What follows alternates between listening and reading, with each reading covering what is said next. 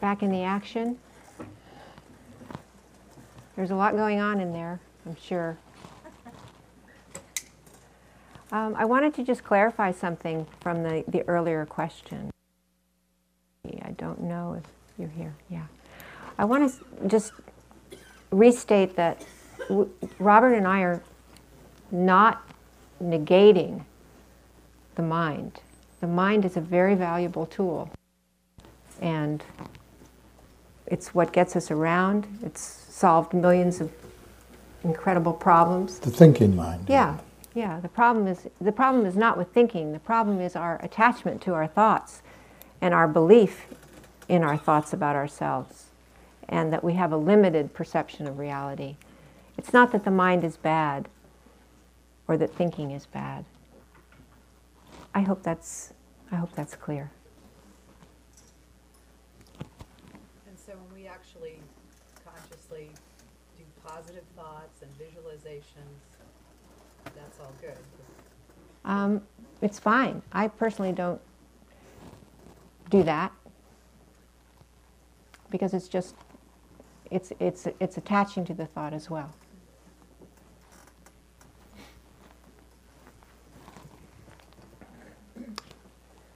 Okay. So we're going to do a little sit. What do you think about half an hour? Yeah. We'll sit for about a half an hour. And um, some of it will be guided, and some of it will be silent.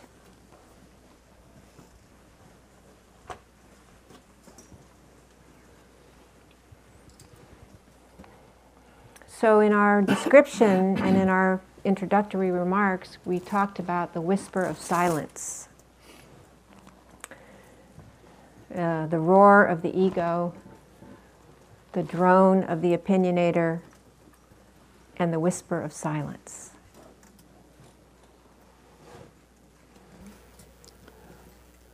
In this set, kind of put it into your seed bank that you're going to be interested in identifying thought as it happens. The more you can identify it, the more able then you are to just label that thinking, staying out of the content of the story, the drama of it, the personal story, and just label it thinking and let it go. It's just thinking. And there's endless thought. You don't need to hang on to any of it. So, I guess this is a meditation on noticing thought and releasing it. Yeah? And then we're moving into the listening. Hmm? Then we're moving into the listening. Then we're moving into listening. Mm-hmm. Okay. all, all of what I'm saying being done in the context of the silence. Like when you when in doubt and you don't know what to do or you get confused, listen. Let's let the silence be the teacher, which it truly is. So, you know, if you find yourself off in thought, oh, oh thought, thinking, then come to the silence. Yeah?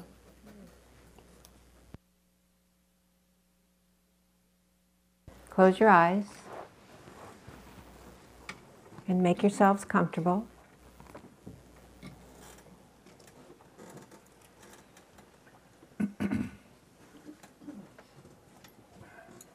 And see what's happening inside.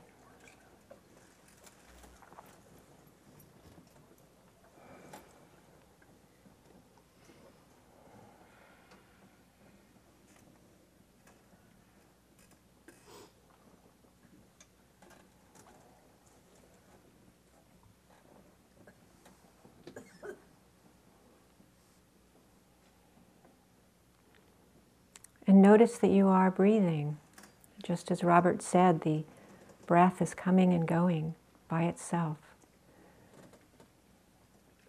There's nothing we need to do, it's happening.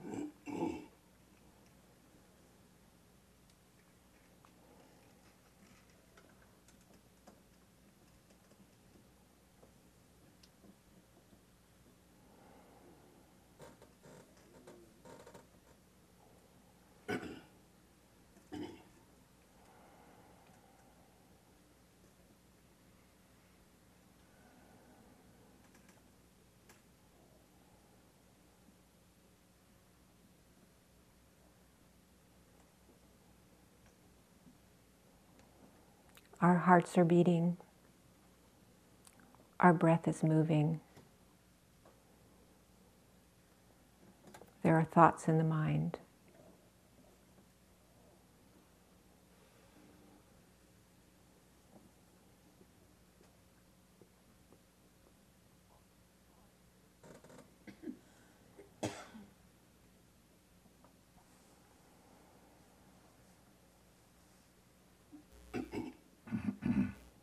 Sensations in the body.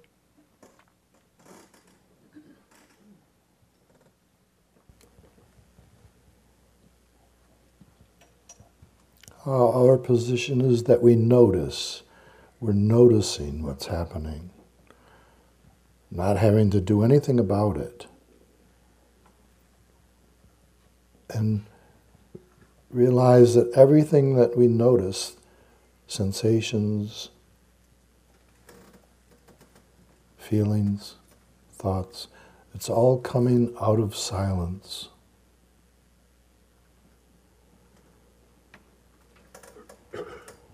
and you can hear the silence.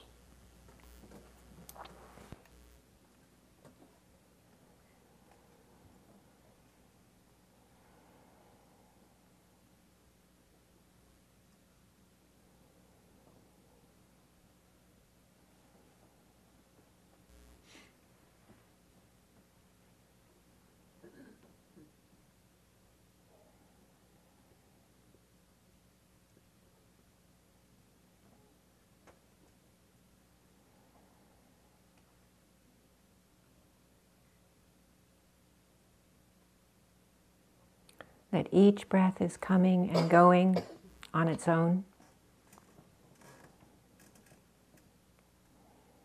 Sensations are appearing and disappearing.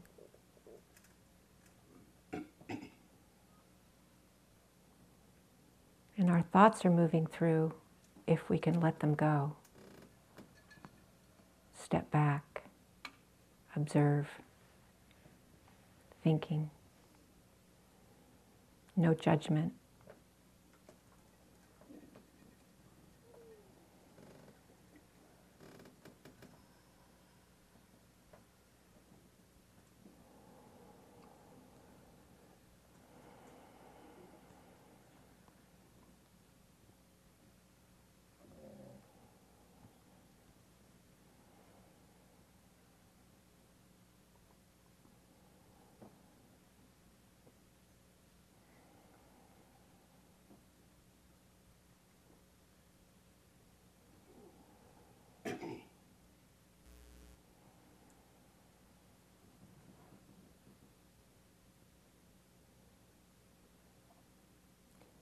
And within the listening, listen to the inhalation and the exhalation.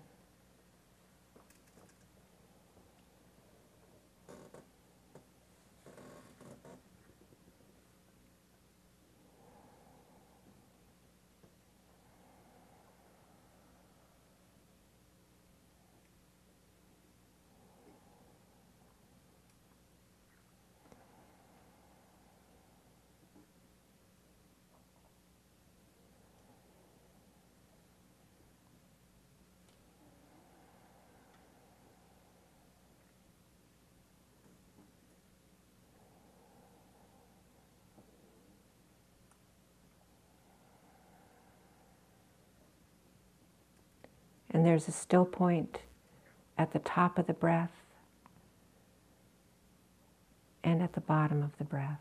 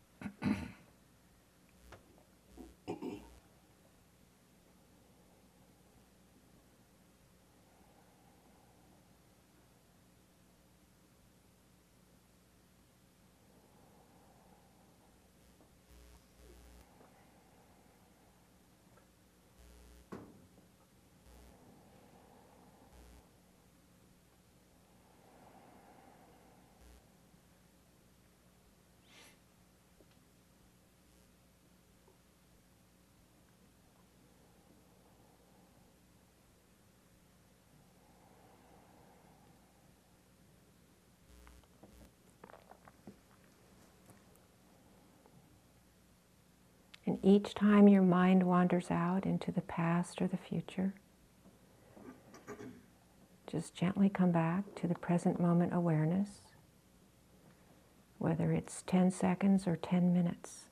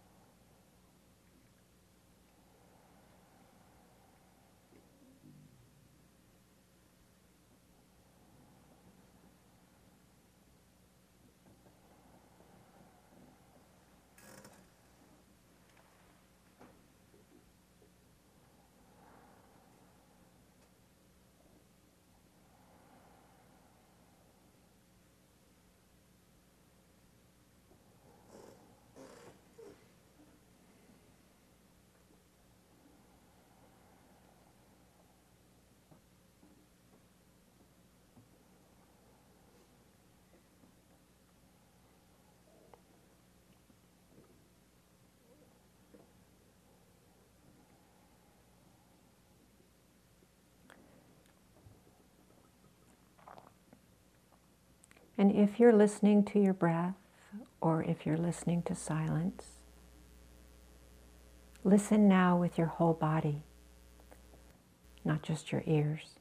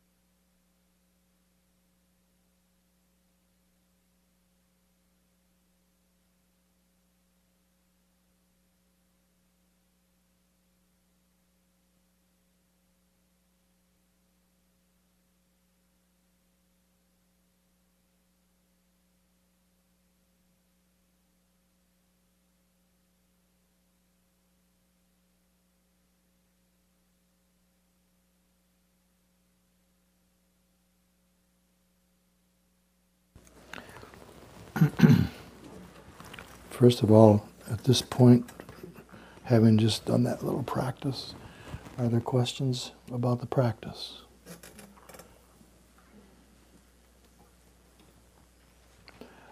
I wanted to say something about working with emotions. I, I mentioned earlier that Chogyam Trungpa said that emotions are the ego's generals, while thoughts are the ego's foot soldiers. And uh, part of my study for so many been, years has been observing the beginning of emotions. Where, where do they come from? What are they? Mysterious energies that appear and carry us away. Anger, grief, sadness, longing, love, fear. I don't think of love as an emotion. Really. It's bigger. But fear. Now, a primary task of the ego self is that with every experience that comes to consciousness, internal or external, anything that comes through the senses, which is how we experience, there's an immediate reflexive reaction. I like it, good, I want that. I don't like it, aversion, push it away, get rid of it. Attraction and aversion. And then there's also the possibility of just complete indifference to every stimulus that occurs. That's the ego's task. Now, when something arises in, in experience and it's, there's attraction with it, that's the beginning of an emotion. That means then I, I, I want more, I want to go toward it. There's a longing, and it turns in, it can very well turn into greed. And then sorrow when that gets lost, whatever that we, we long for is lost. Or when it, uh, there's an aversion reflexive reaction, I don't like this feeling, or that thought really disturbs me. Immediately, there's the beginning of the uh, primal emotion of pushing away.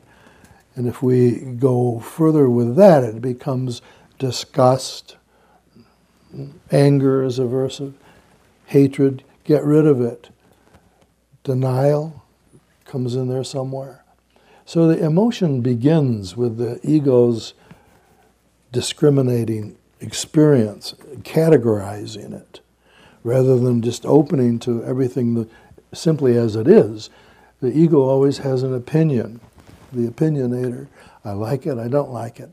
And from there on, from that moment arises, when that reflexive action happens, the emotional quality of our lives is determined by that movement of ego self toward or away from something.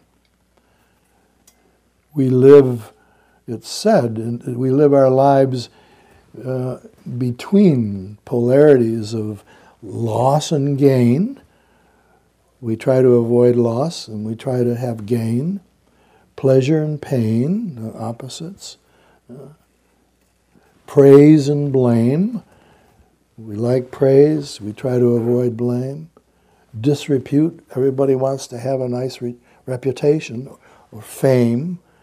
That would be nice. People long for fame. Our whole lives are spent maneuvering between those ego lives, between those opposites, liking and not liking.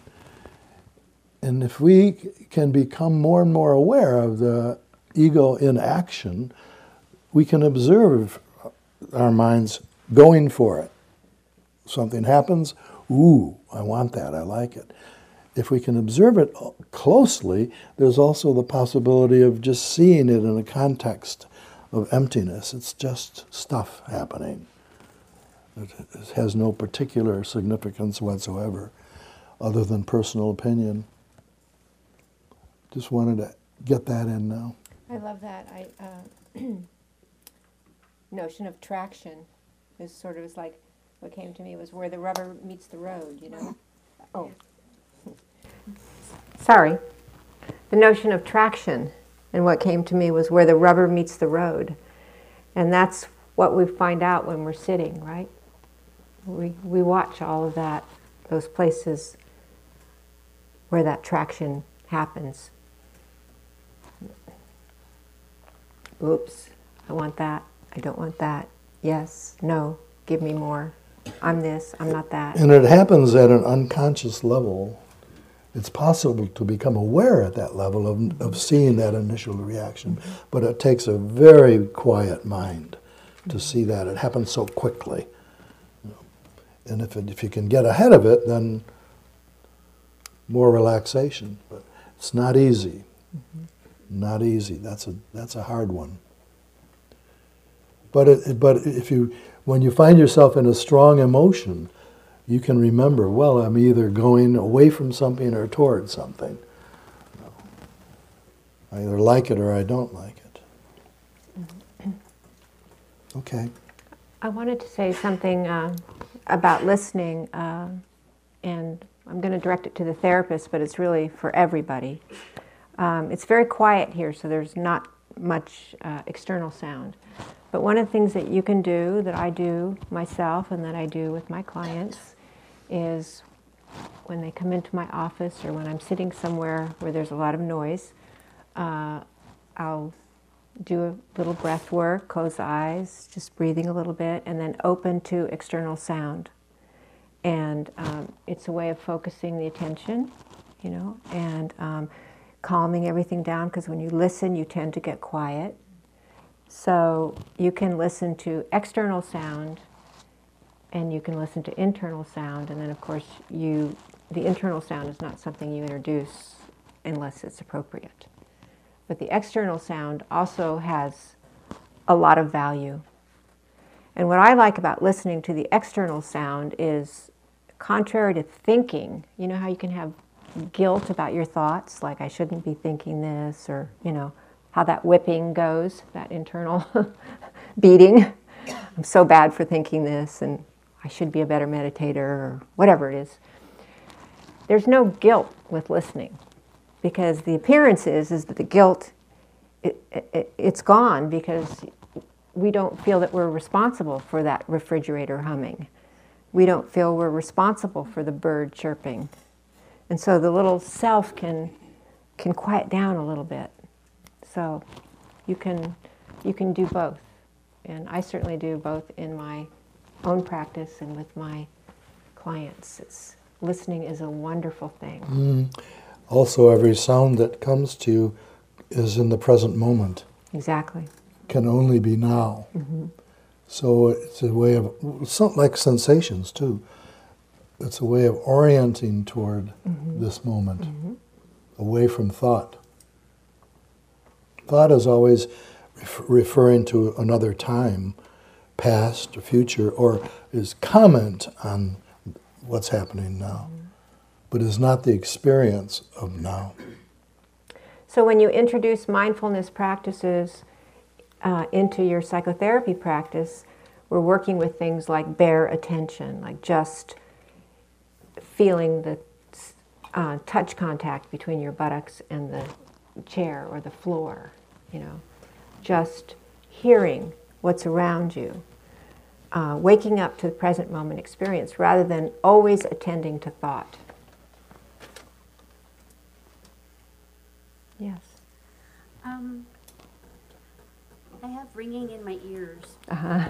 I also have OCD monkey brain Uh-huh. of just repetitive thoughts. And so when I'm quiet, it's a very noisy place. Yeah. So I was wondering if you had it. And it seems like the more I try to focus on my breath, I get two or three breaths, and then the monkey brain is going Right. around, and my ears are ringing, and it's Right. it's just noisy. Well, we're going to talk about the uh, the inner sound and the ringing of the ears. Uh, I don't know if you want to do that soon or now, but um, one of the things you might try. Have you ever done walking meditation? Mhm. Walking meditation can be very soothing for people that are in a place where their you know minds are just really dominant and it's too noisy. I I don't know if we're going to do a walking meditation, but I can show it to you.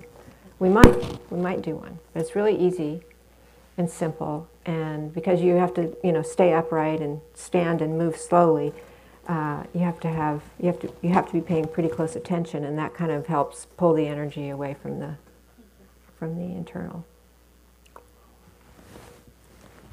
Could you um, talk a little more about the um, significance of when you um, notice your breathing and wrap your mind around that it's happening regardless of your thoughts? Like, I sort of say, like, well, yeah, so which means I know I'm not getting. Well, I, I like to think of it this way. The, the body knows how to breathe. It knows how to do that. Doesn't need you, the me, to accomplish that.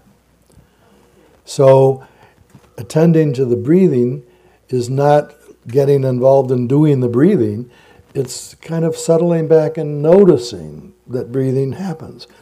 The next inhalation comes all by itself, and the next exhalation, and there's a freedom that comes when you get into that space of just observing. You're witnessing then. There's a big freedom of uh, mind in that space. You're not, you're not trying to control anything at that time. One of the most difficult parts of meditation and breath, especially for people just beginning, is that there's a tendency to do the breathing. Like, okay, now, mm, now, and that's, that's really ego working. You see, doing it. Ego's always doing something, looking for results, and then critical of the results and how you do it. So, very busy. Yeah. It's, it's a whole other way of being with breath if you can just, well, let it breathe. It, it knows what it's doing. I don't have to. And then what takes its place is relaxation. And relaxation is so important to meditation. I mean, it's it's hugely important. Maybe it's what meditation is Yes. relaxation. Really, just uh, sitting back and watching the show. You know. uh, Yes. So who is watching the show? Good question. Nobody. There isn't anyone watching it, nor is there anyone creating it. Everything is simply happening, if you can get your head around that. Well, you arrived here, that's happening. Hmm? You were born. Hmm? You have thoughts, they're all happening. It's the same thing. There's no one making the show happen, it is just happening all by itself. So our responsibility is to be awake in it. And yeah, are you here? the answer is nobody. No. The um, you know the the great ones say that once you have reached the level of awareness, this open mind and open heart, you realize you're nobody and everybody. I know that sounds like New Age stuff, but actually it turns out to be literally true. Nobody's in charge. Well, I've had enough experience of meditation and observing and, and having that experience of watching thought and feeling my breath and feeling sensation and and uh, so but it's almost hard to believe i'm sure that's my ego back in there Yes, it is. um, I don't want to know that. hard to believe that in, in some ways it's so easy to, to observe, you know, to get into the space of just, oh, there's that thought and oh, there. So in some ways it's, and the mind, my mind, the ego wants to make it so hard and complicated. Anyway, that you- that's the ego. Yeah, Whenever you are aware of that, the ego is in eruption. yeah. I mean, I notice more and more the, th- the thought comes up, and it mm-hmm. seems to be a thought. Well, who's thinking all this? Who, who is watching all this? And that That- seems to be another thought. Who's but asking? Who's asking? And it just goes, So to just let go, I mean, when that question arises, because it does, it does arise Mm-hmm. as I have more experiences of really, there is some space, some separation. the, where, where I've come to with that is the best response is, I don't know. Okay. In fact, if you really look carefully, I don't know anything. Nada. Not really. I don't know where thought comes from. I don't know what it is. I don't know what Robert is. I don't know why we're here, or where we came from. I don't know what this is or this. Not really. And there's a, I call it divine ignorance. Because once the, you can become comfortable with that, which the ego does not like, not knowing. If you become comfortable with that, a spaciousness of mind opens up that's very free. If you don't know, you're no longer responsible to do something about it. You just don't know, which is the truth. Nobody knows. Nobody knows. Not even Jesus and Buddha and Barack Obama and Gorbachev, and nobody knows, actually. Okay? Then how can a like a therapist guide another person? Hmm. Nobody knows. By witnessing and loving, By being present, that's all we do for each other. holding a light. We all want to be seen or known. The therapist agrees to listen and to care. I'm pretty sure it's Rumi that said, um, be a lamp, a lifeboat, or a ladder.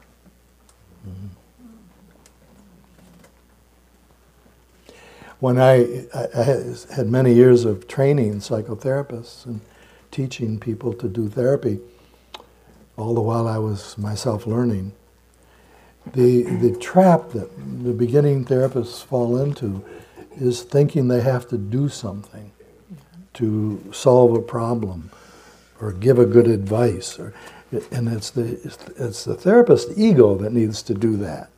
It isn't for the client, really. And so we always taught, well, once that comes, let it go. Let it go.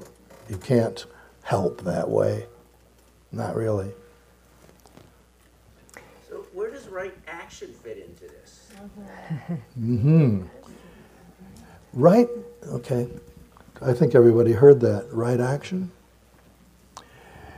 occurs, right action occurs when you're no longer mo- motivated by selfish, self concerned impulse. When it's not, the action isn't oriented toward beefing up you, and there's an openness of heart and mind, then right action can occur. And it occurs spontaneously often and very directly without much thought about it. Right action is the, uh, the, the ego self in its sanity. For me, the, the deeper the practice is, um, coming out of that is a natural flowing of compassion and of connectedness to other people. And um, because as we sit and witness our own suffering, the more we realize that everyone has this. Everyone has this wound that Robert was talking about. Everyone suffers from this, this separation. And um, you, you naturally find yourself being generous and taking the right action when confronted with a situation. You don't think about it. It's It the just, beginning of compassion. it just happens because compassion comes from that. Once you know your own suffering, you become compassionate automatically. Yes. I, I can totally see the value in experiencing the world with your five senses as a way to be present. Uh, experiencing the world as, Uh, experiencing the world with your five senses. yeah. Um, but that still seems kind of limiting to me because that's only five different ways to experience things. Is there some value in developing something Everything else? that we experience is through our senses. but that's it. That's all we get. Yes, that's all we know. We only know ourselves that way. People talk about a sixth sense, or uh, there's is there no way to develop some other way to sense the world besides Mm-hmm. outside of the five? That, de- that develops when we're no longer attached to the ego reaction to the senses. Then there is an intuitive, direct knowing, and in Vipassana it's called insight. Where you, you get information out of the emptiness that's not motivated by or, it, or translated by thought or concepts. Thank you. Yeah. Um, I think it's a wonderful book called Everyday Zen, and um, this woman, uh, Charlotte Joko Beck, she talks about becoming the experiencing. Like we could be the experiencer, which is the I, the me, and the path is to become one with the experiencing, ing. So that's that's definitely connected to the senses. The the experiencing is going to happen through the senses, through the five portals, and um, how uh, we, when we're in that split, when we're in the little self, we think of that we are experience, we are the experiencer, but in this uh, sort of approach to the path, it's we drop the experiencer and we are experiencing. So whatever is happening, we are experiencing it, and it's awareness. It's pure awareness. I think it would be good to add a little to that Yeah. topic of the of we know the world through senses. That's the only way we know. Okay? And if you break that down, it becomes obvious that everything happens within us. For instance, hearing, vibrating air strikes the eardrum, sets it to vibrating. It, the, vibration carries over into tiny bones that are on the eardrum. They vibrate, and then that vibration is picked up in the cochlea or the sound chamber by tiny little hairs that start vibrating in certain ways. And then eventually those vibrations take uh, their, their way into the auditory nerves. And then the hearing is actually heard in the brain. We don't hear anything outside, it's all occurring inside. The same with vision. Photons strike the retina and stimulate. The, the images of the, there is no long, there isn't an image yet. The photon stimulation travels along the optic nerve into an area in the occipital brain in the back of the head, and then vision occurs there. So what you see is inside you. What it comes is light. And so everything we experience is, is all us. And the ego wants to own that and say, hmm, I'm powerful. Look what I'm doing. But it's just all, all automatic movement of, of particles and waves without anyone doing it. It's very mysterious, very, but quite beautiful how it all happens. Everything is within you. You can even think of it, there's, no, there's nothing outside. And then eventually you realize there isn't anybody here. Not really. We're all just these uh, movements happening in, uh, in the context of emptiness. Which brings us to a, another area we want to go into is listening sound. Yes, listening. I'll start it. Mhm. This is a, a teaching and a path that uh, Catherine and I came to in 1969. And we spent time in India with a great teacher who taught us how to listen, how to hear.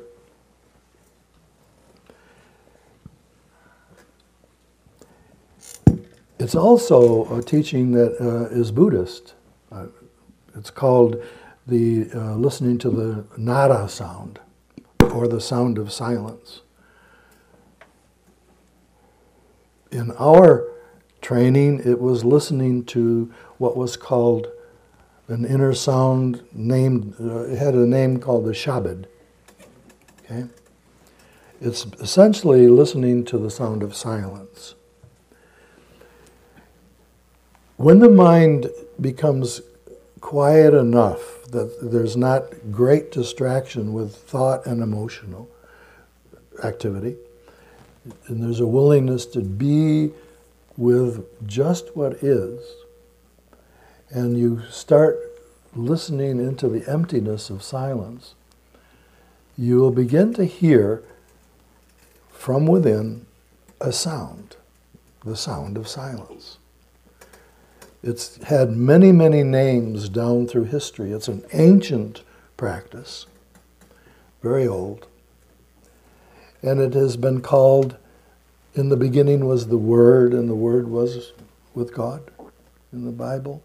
It's been called the guest, the Sufis call it the guest. It's been called the Holy Spirit. It's been called the wee small voice within. It's been called the music of the spheres. It's been called the logos. It's, it, it, it transcends all cultural divisions. Really, it's a, it's a universal experience. I like to think of it as the, the sound of silence is the sound of life manifesting in material form, essentially. It's the beginning of uh, materiality at this plane of existence. I like to think of it that it comes from way beyond Earth or below or anywhere that's earthly. We've, we've been for years and years practicing listening to the sound of silence. Uh, there's so much to be said about it. It's amazing. The most accurate word that has ever been given to it, we think, is it's called the comforter. Comforter. It, it is always present, never ever stops. It's always available when we tune into it. We leave, our attention leaves it. It always brings uh, comfort. In the, in, especially when you're feeling lost and confused and, and uh, what is this world and how did I get here and what am I supposed to do and all of that's going around and around and around. If you can quiet down enough and start listening at that level, everything, all the answers are given. There's no more question. Now it sounds maybe like extravagant, but uh, it's true, actually. There is a sound of silence. It reverberates within everyone. It's possible to listen to it. And it is the comforter. And it's, it's been turned into religions from time to time, but you, can, it, you don't need religion to hear it. It's simply presence. It's presence. And when you hear it, there's an, uh, there's an orientation toward now, because it only happens now, you see. And it's very compelling when you start hearing it. it you want to hear it more and more and more, because now is the, if there's anything we're evolving toward, it's to live now, in the moment. That's I'm seeing that as the uh, the movement and the evolution of consciousness, and it seems to be happening.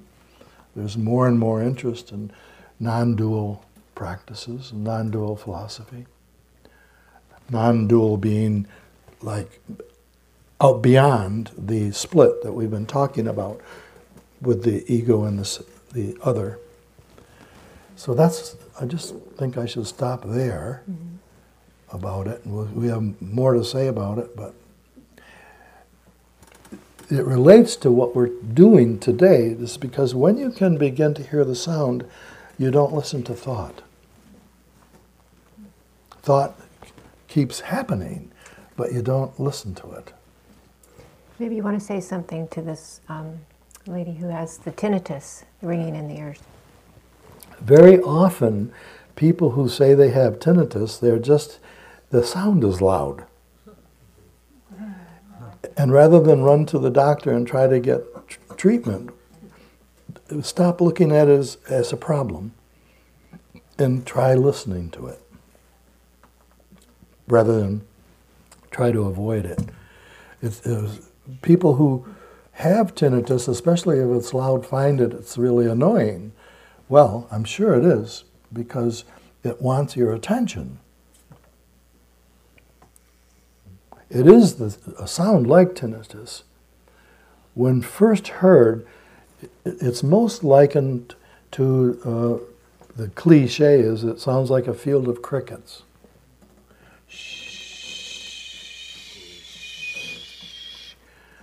You hear it when everything is silent. Some people also say that they experience it like uh, being underneath um, the sound that comes from power lines. You know, the, that.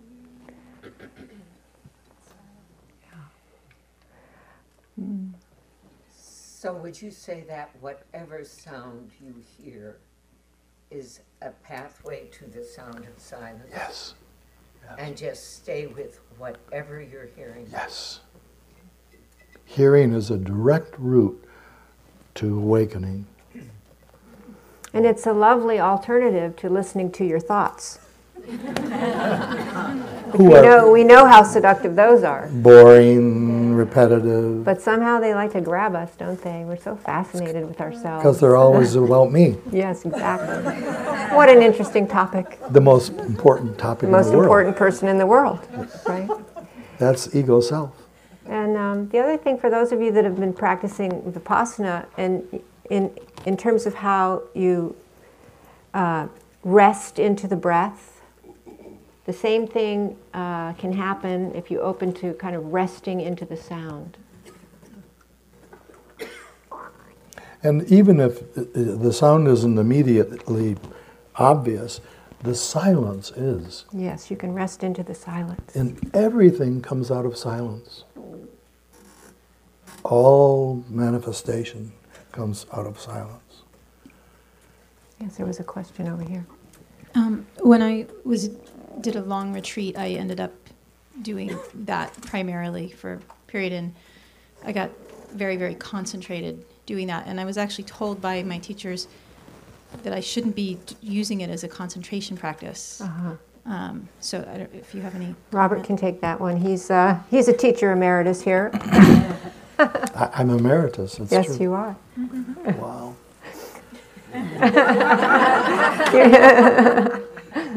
It is a concentration practice, but it's a concentration practice that opens to the total uh, experience of bodily life. They, it doesn't separate you. There's a hum. Is that right? Hmm? It, it, it- it's a practice that doesn't like take you up and out of the world. That's the sound of silence.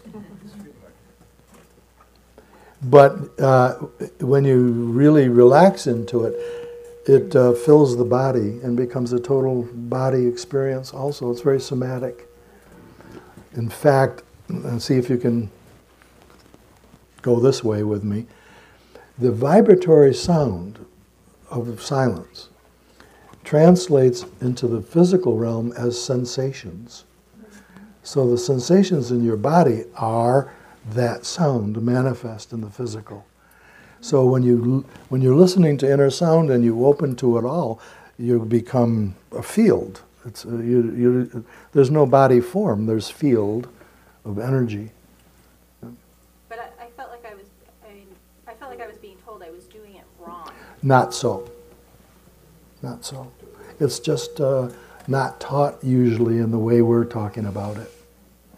And we're talking about it this way because it, it's been our 40 years experience, you know?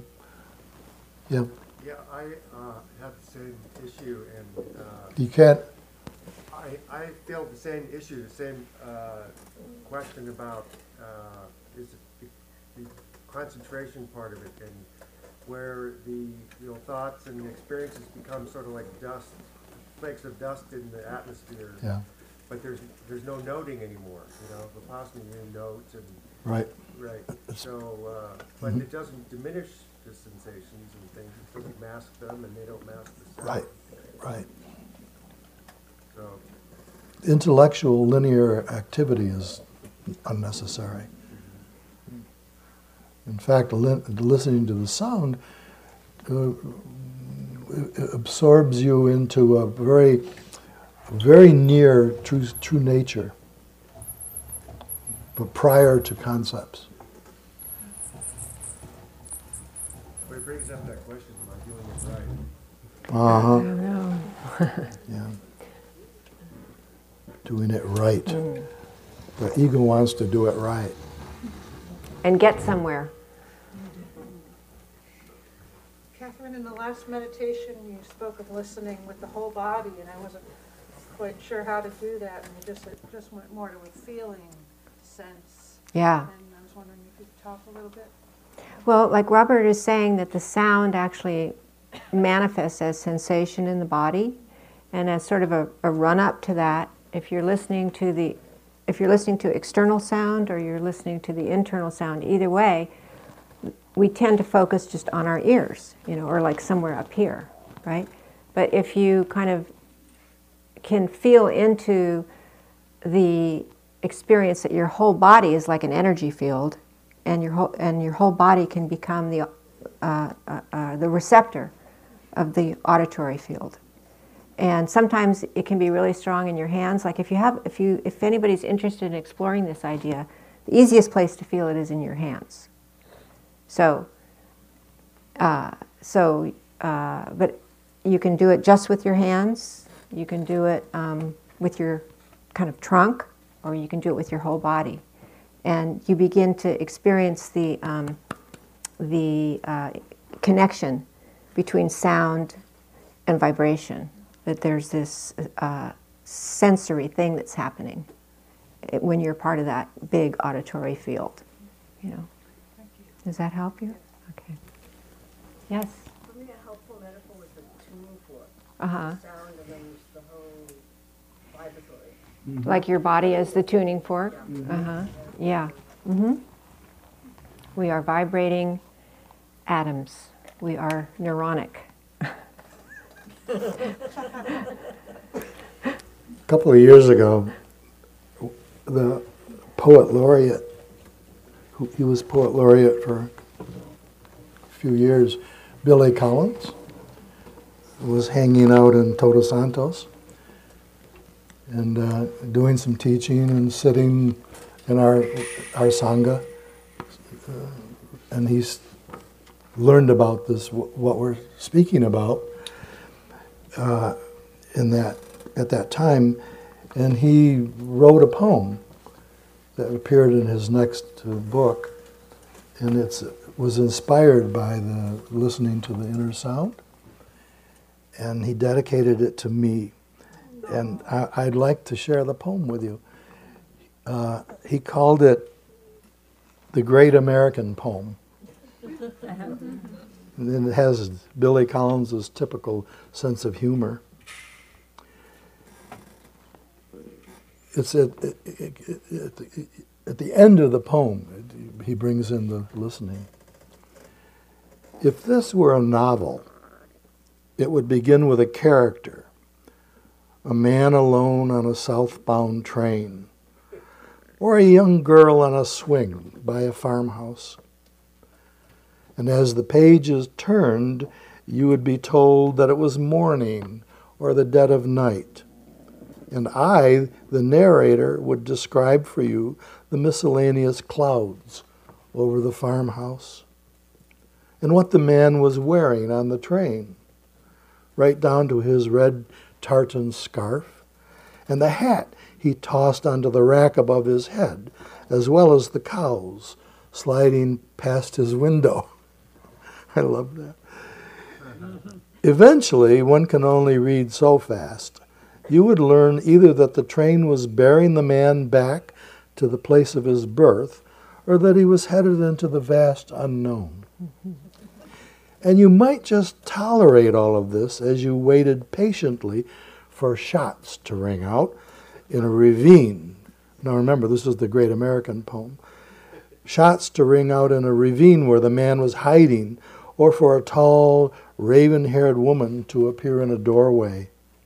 But this is a poem, not a novel.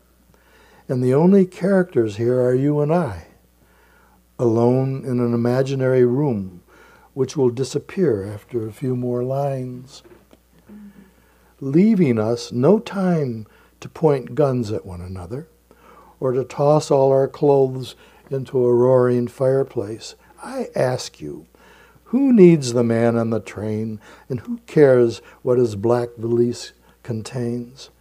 We have something better than all this turbulence, this lurching toward some ruinous conclusion.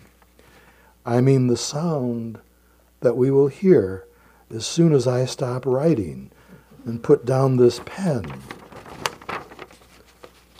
I once heard someone compare it to the sound of crickets in a field of wheat, or more faintly, just the wind over that field, stirring things that we will never see. Sweet poem. Lovely. And that kind of says it. We have something better than all this turbulence. the turbulence being ego self, and listening being a way of loving it, actually. Loving it. It's going to be a short one. yeah, we're going to have a short sit because we break for lunch at 12:30. So we'll be ringing the gong, and um, and Katie will come and make some announcements pertinent to lunch.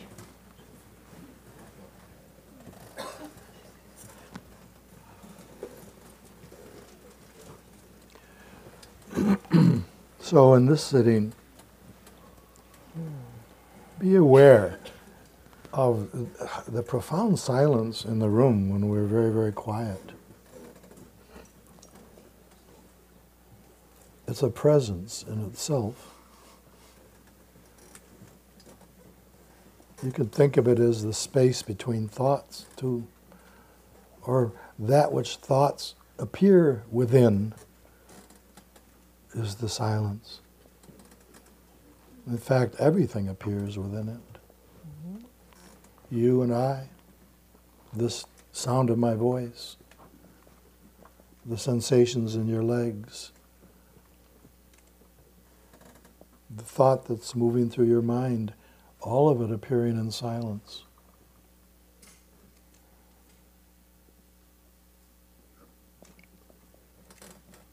So you could begin by listening outside, silence, there isn't much. I don't know. The birds are singing.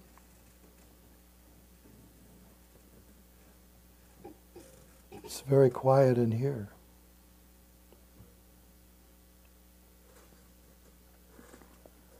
So listen as though you were sitting front row center in the huge musical hall of, and there was an orchestra going to do a symphony.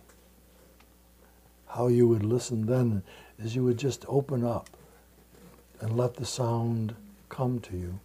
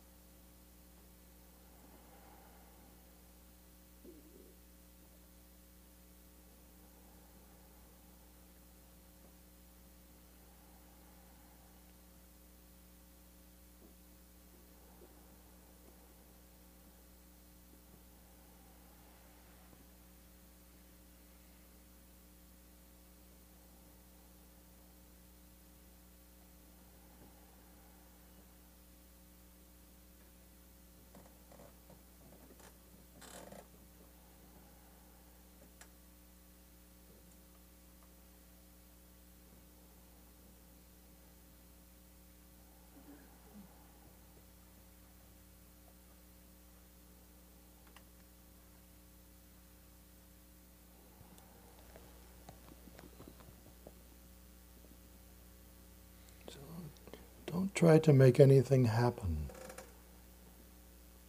There's nothing to do.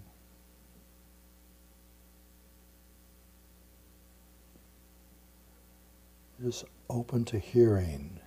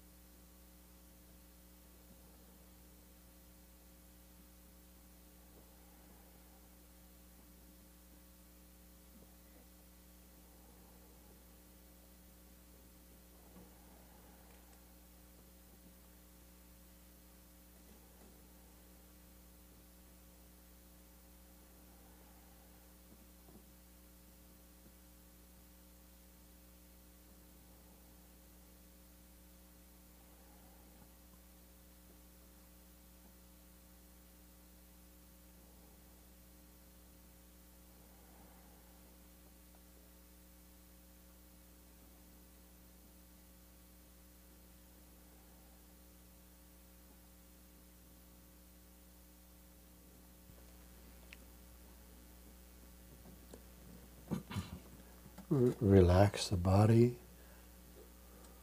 Let it dissolve in the sound of silence. Let it melt in silence, the body.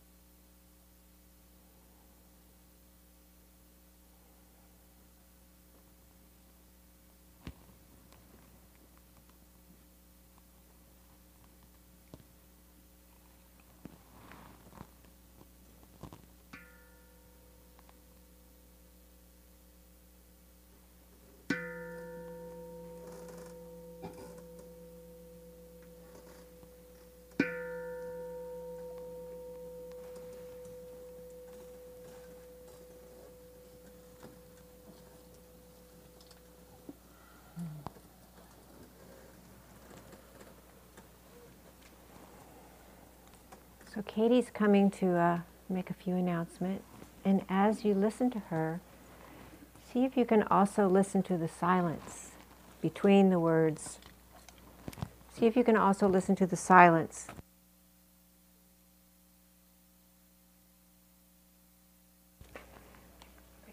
Okay. Good afternoon. Ooh, this one's loud. Good afternoon. Uh, thank you all for your patience today with our sound issues. Uh, hopefully, we have it figured out. I just have a couple of uh, lunchtime announcements. First, for those participants uh, attending today for CE credits, please do stay for the entire day. Your certificates will be available at the end of the day and at no other time. Um, if you did not bring your lunch today, there is a deli in the nearby town of Woodacre. You can drive or walk. It is a lovely walk. There are directions on the tea table in the hall. If you did bring your lunch, you're welcome to uh, eat outside or here in the hall. If you do eat in the hall, please be mindful of our light colored carpeting.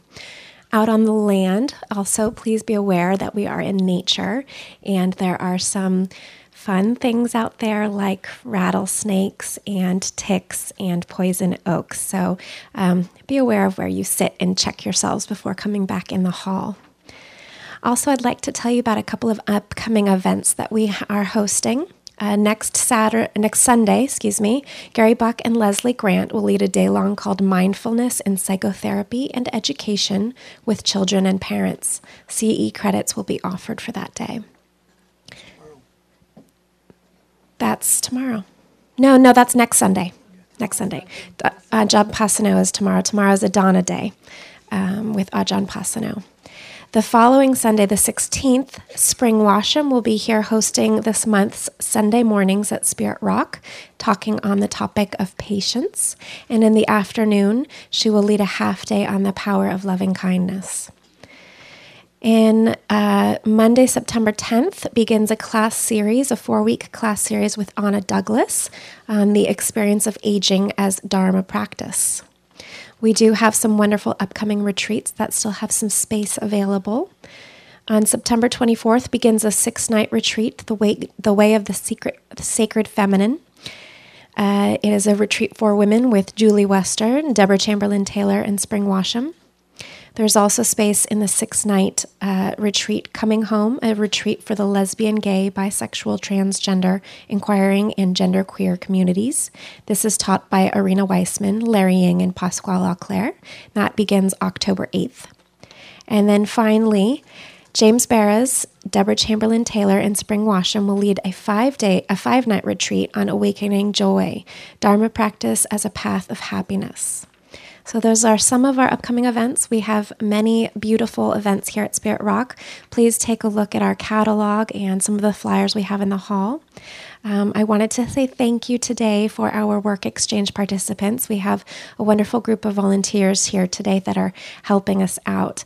A lot of the work that we do here depends on our volunteers, so deep bows to you all. And if anyone is interested in any volunteer opportunities or work exchange opportunities, I would be happy to talk to you about that in the office. Also, um, wanted to say thank you for those who carpooled here today. We're trying to make an effort to reduce our carbon footprint and create a sense of community. So, um, thank you all very much, and I hope you enjoy your lunch.